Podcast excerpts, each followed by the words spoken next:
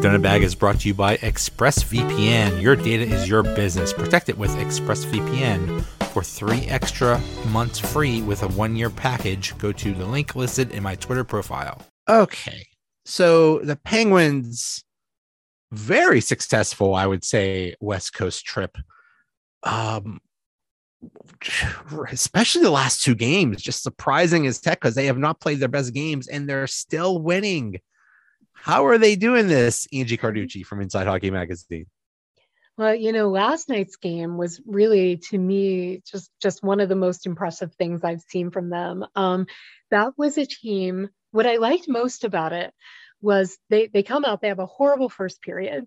Um, they they looked exhausted. They looked like a team that had been on the road for I think it was 11 days, and they they just looked like a team that was ready to pack it in and come home. And you know and think about all that's happened during this road trip. There's been all of these covid absences.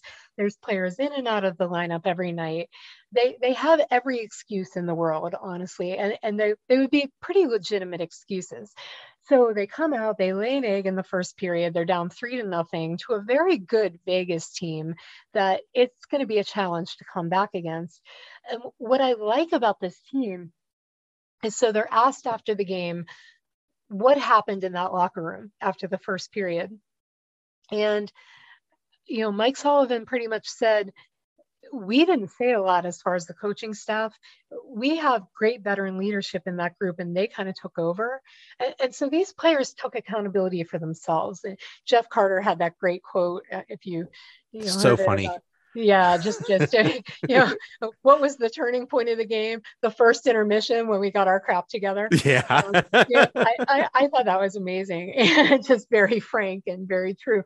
But he to me is the kind of leader i would expect that from like to help them you know just realize that this is unacceptable. Um, it's unacceptable to us not just you know it's not unacceptable to our coaches. It, it's unacceptable to us and, and to the culture we've built in this room.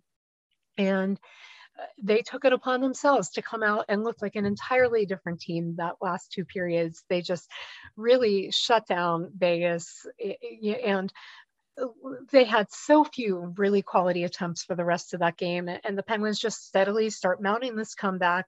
And by you know, a couple goals into the comeback, you start feeling that inevitability of uh, they're they're going to come back and they're going to win this game.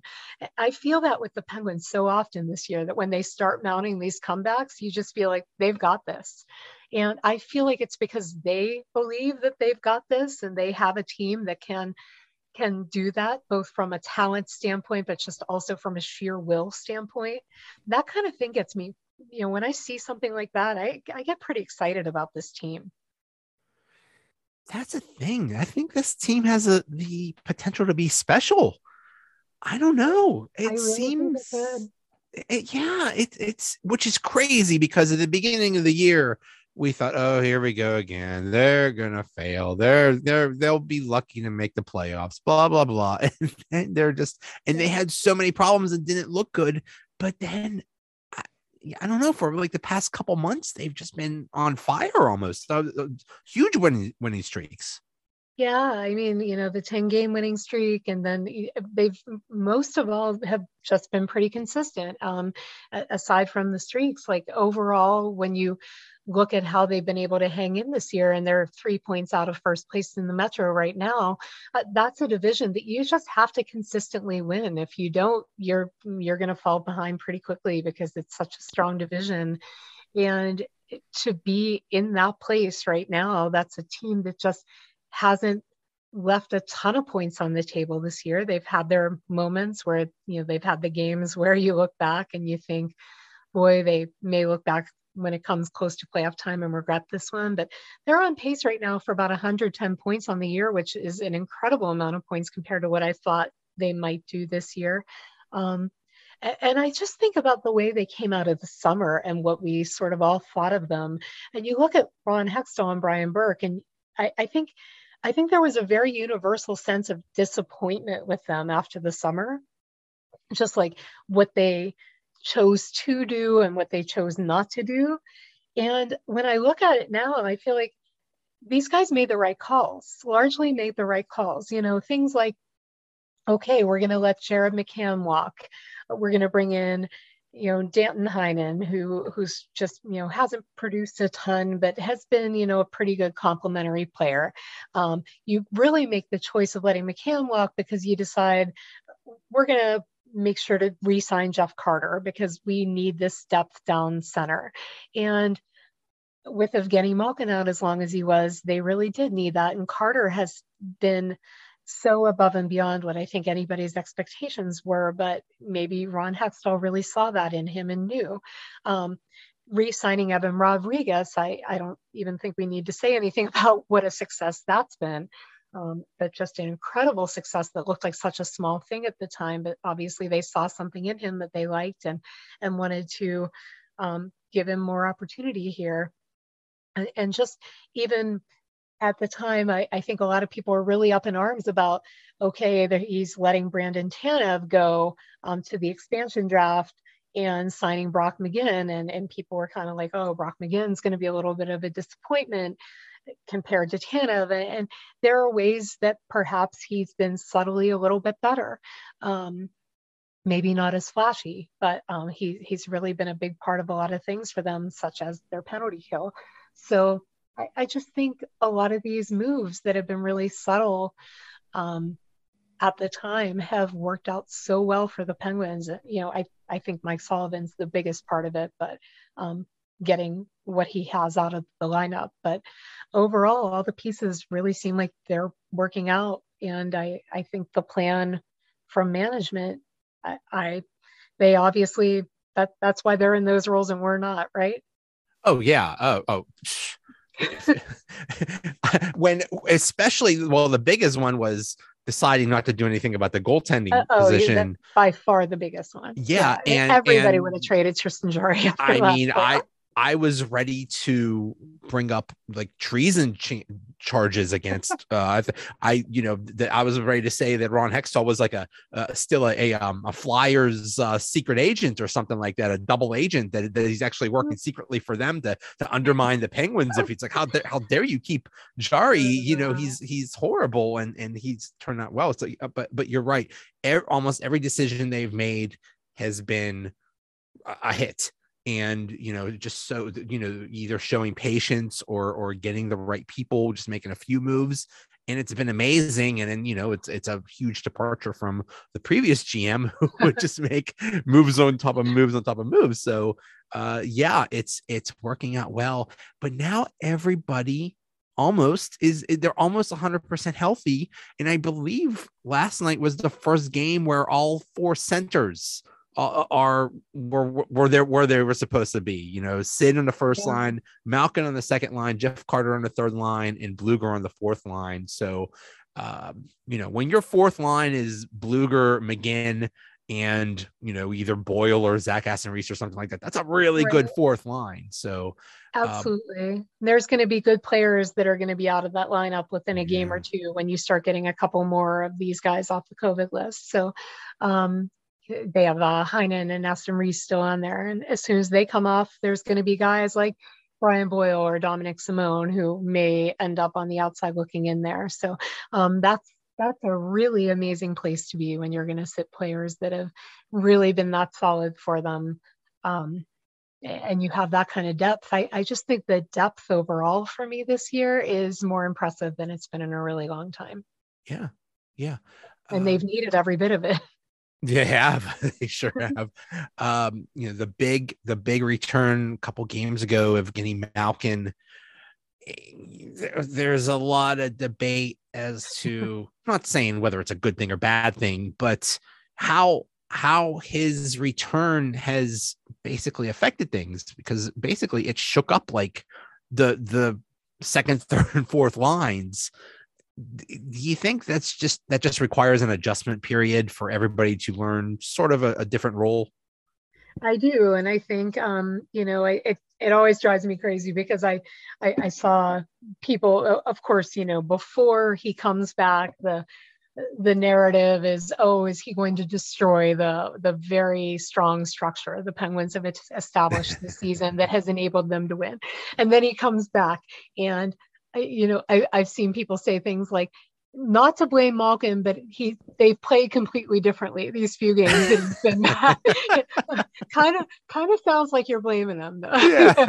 um, so I, I I don't believe for one second that one player changes a team structure. Um, I think this team, you know, if if the team's structure has changed in the last few games, I I would really believe that's more a product of you know of the lines shifting around of things just being you know different. You you have you have players coming in and out of the lineup again. You have the lines being pretty radically adjusted this time with the addition of Malkin on that second line. It just shifts everybody around to different lines different positions in some cases.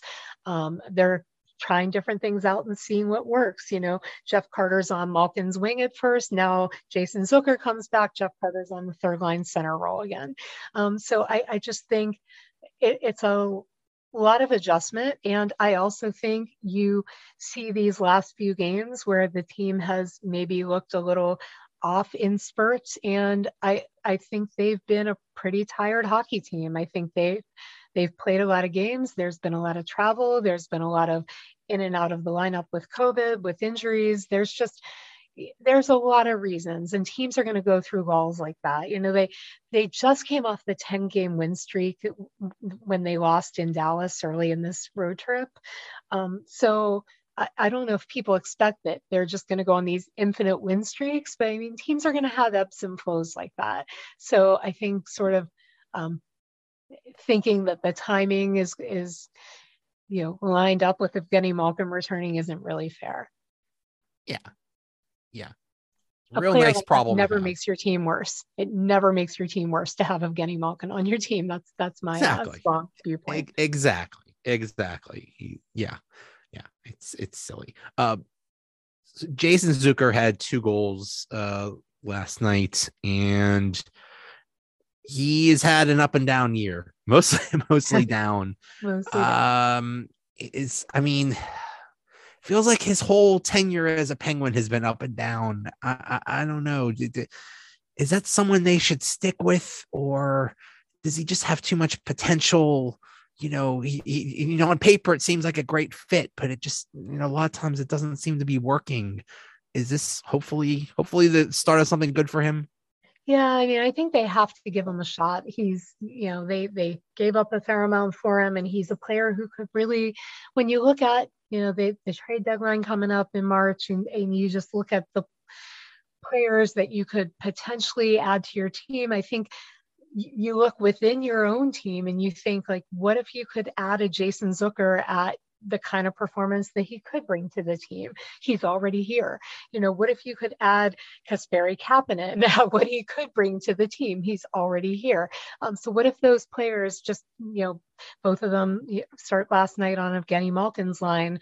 What if that chemistry works out and that line works well and they can produce, then you know what adds to your team like from right within your lineup and not having to sacrifice anything? So I, I, think you have to give it a shot. And i was encouraged that he came out looked inspired and you know got a couple of early goals in his return to the lineup. So um, he's obviously he's a player who I, I feel bad when he's not able to score. And, and a lot of it is that he does all of the right things and then just the finishing isn't there. And, and it's such a frustrating thing to watch because everything else goes right and and then the finish is off. Um, if he can bury some of those pucks he could just be such value to them. And uh, you know he he's shown he's shown that he'll work hard. He played through a fair amount of pain before he eventually took this time to um, get himself well. Uh, so i i just I, am kind of rooting for the guy and I, I hope he can find success with this team because finding that success from within your lineup infinitely better than having to go out and overpay for it. Not that I think Hextall and Burke are inclined to overpay in any respect anyway, but um, anything you have to give up for a player outside of your lineup is more than than filling from within.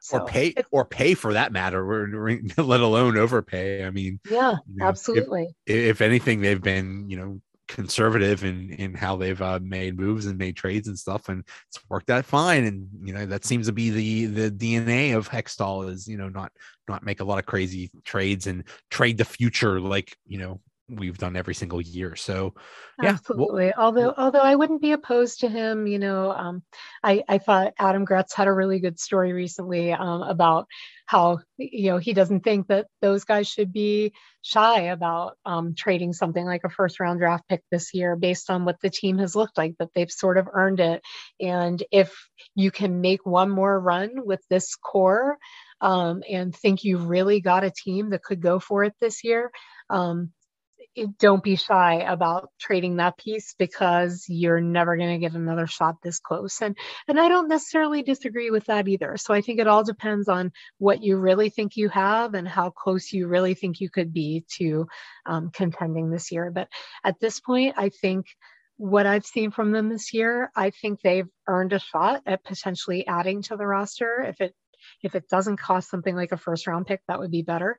Um, but yeah, with a player like a Jason Zucker, I think for me, that's a player that you maybe try to have on your lineup for the playoff run and hopefully he can contribute and if it doesn't work out with him maybe that's a player you're looking to move in the off season when you're going to really need to free up some money because you have some signing decisions to make but what do you think they would need i think they're pretty complete the way they are if they're healthy yeah, and I think to me, like that's the big thing. You know, someone said to me today, uh, "Oh, they need to go and find a you know right-handed defenseman who's who's tough," and I, you know, I said, "Well, who who are you benching out of the current 60?" Because you know, you look at those pairs, and I'm I'm really not sure there's one who sticks out like a sore thumb to me that you know you're not going to you're not going to sit Dumoulin or Letang.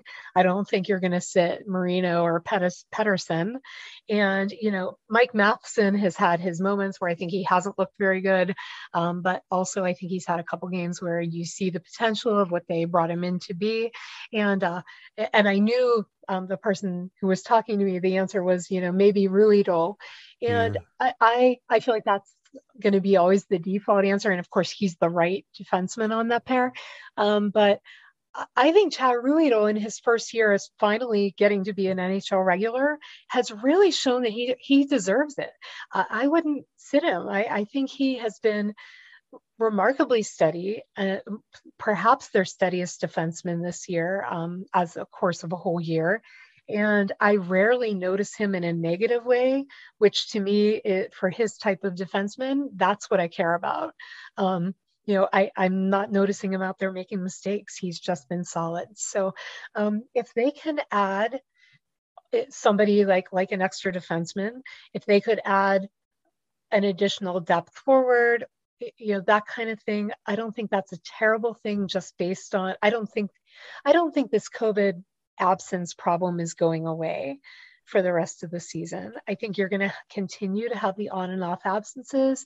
I think we see with like Zach Aston Reese just had a case not terribly long ago and was symptomatic, like pretty seriously symptomatic, um, talking about you know how he even went to see a cardiologist during that time wow and, and, yeah and um, just to make extra sure everything was okay and um, he's on he's on the list again right now so i don't think we can assume that just because most of the players have been on the list at some point means they're not going to be on the list again um, yeah. because we don't necessarily know how all of this works and we don't know what new variants are going to be like yeah. um, so i think any additional depth you can get um, probably serves you well so yeah. I, I don't disagree with that um, and I guess for me, the biggest decision they have to make is do they need a backup goaltender?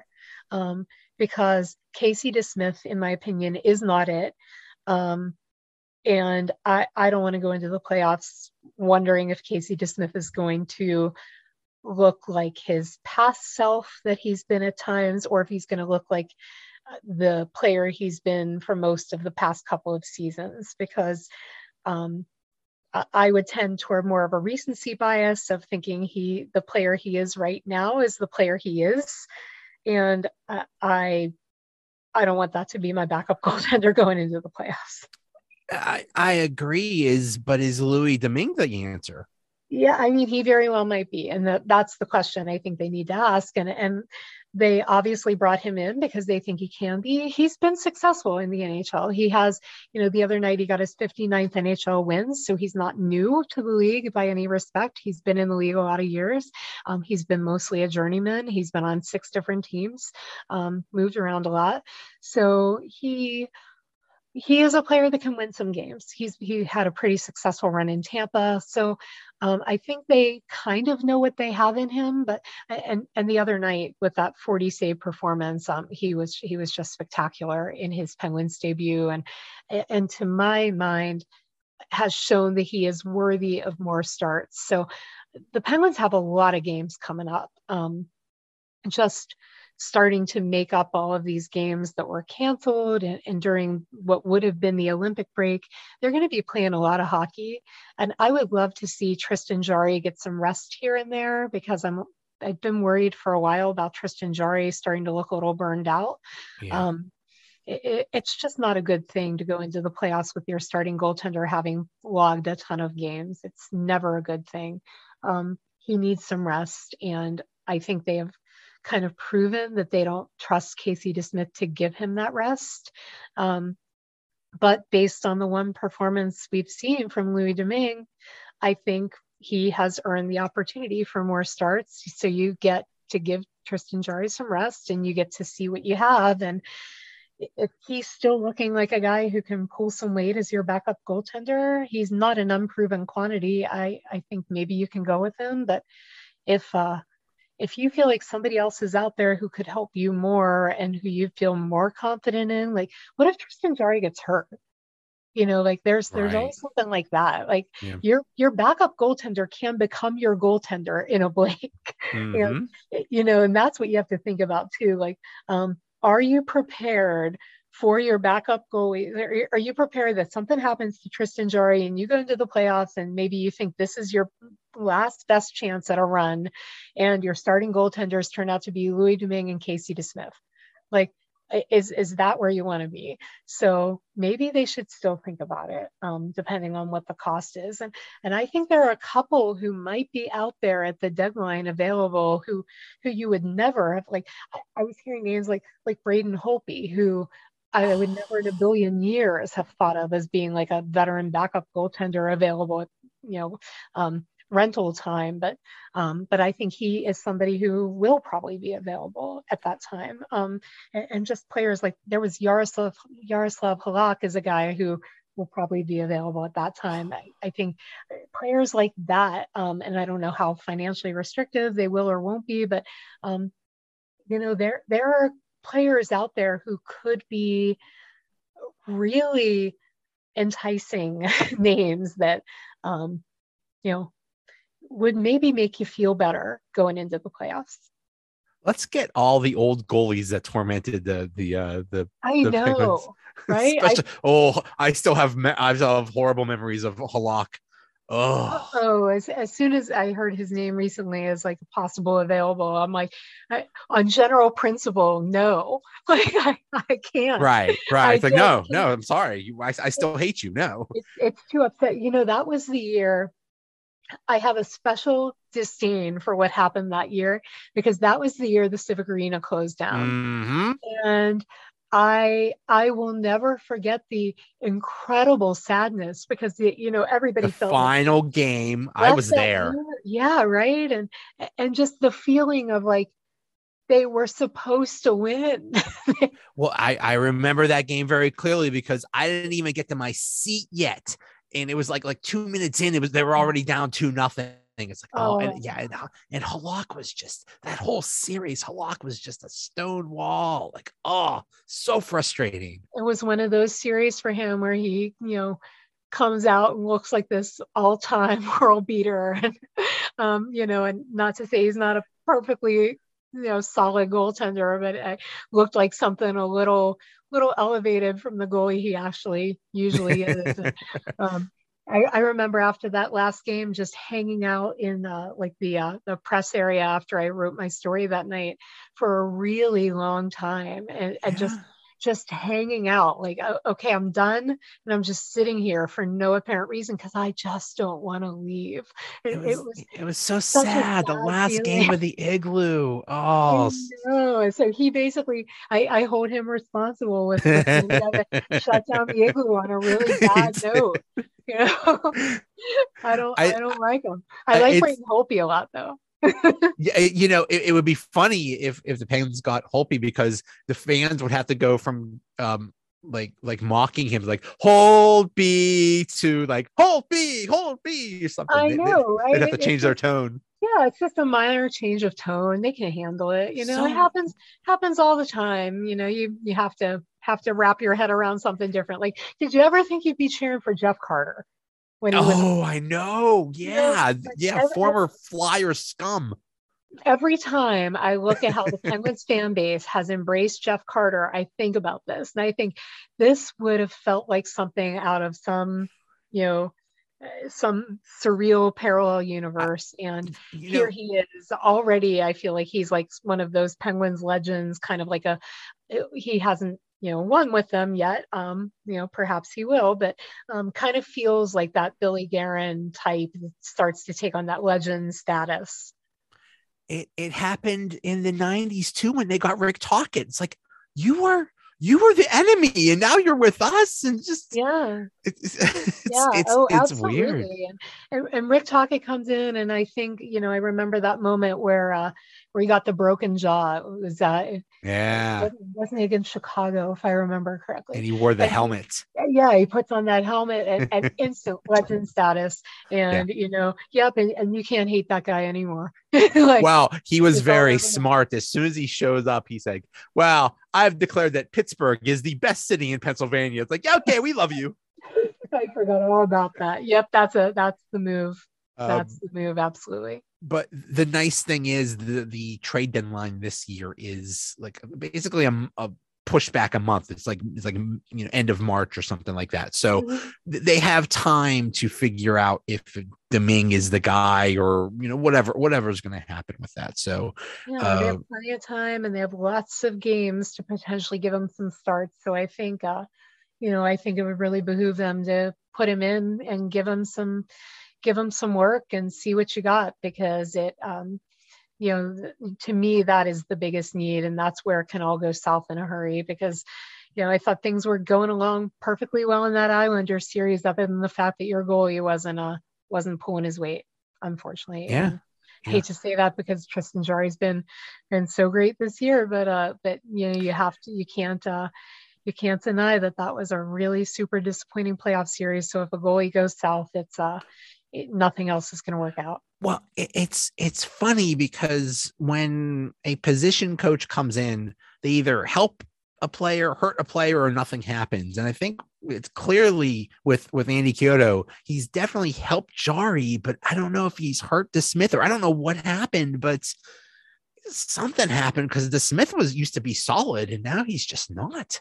Yeah, he has definitely backtracked in his game. I'm not sure what's happened there, but um, you know, I, I definitely um, feel like the goalies largely have been even even DeSmith, who you know isn't faring very well, but have largely been very complimentary of the work that Andy has done with them, and um, Louis Domingue too. Uh, I really liked an interview with him where he was talking about how um, Chiodo helped to really um, helps reset his mental approach to the game because he really um, he really has struggled um, um, with his sort of mental approach and, and, he even talked about just just struggling with his mental health a bit um, with um, all of his sort of movement among these teams and, and just just uh, sort of having a hard time really embracing having fun playing hockey and, and in his position and that Andy Chiodo has really helped him sort of reset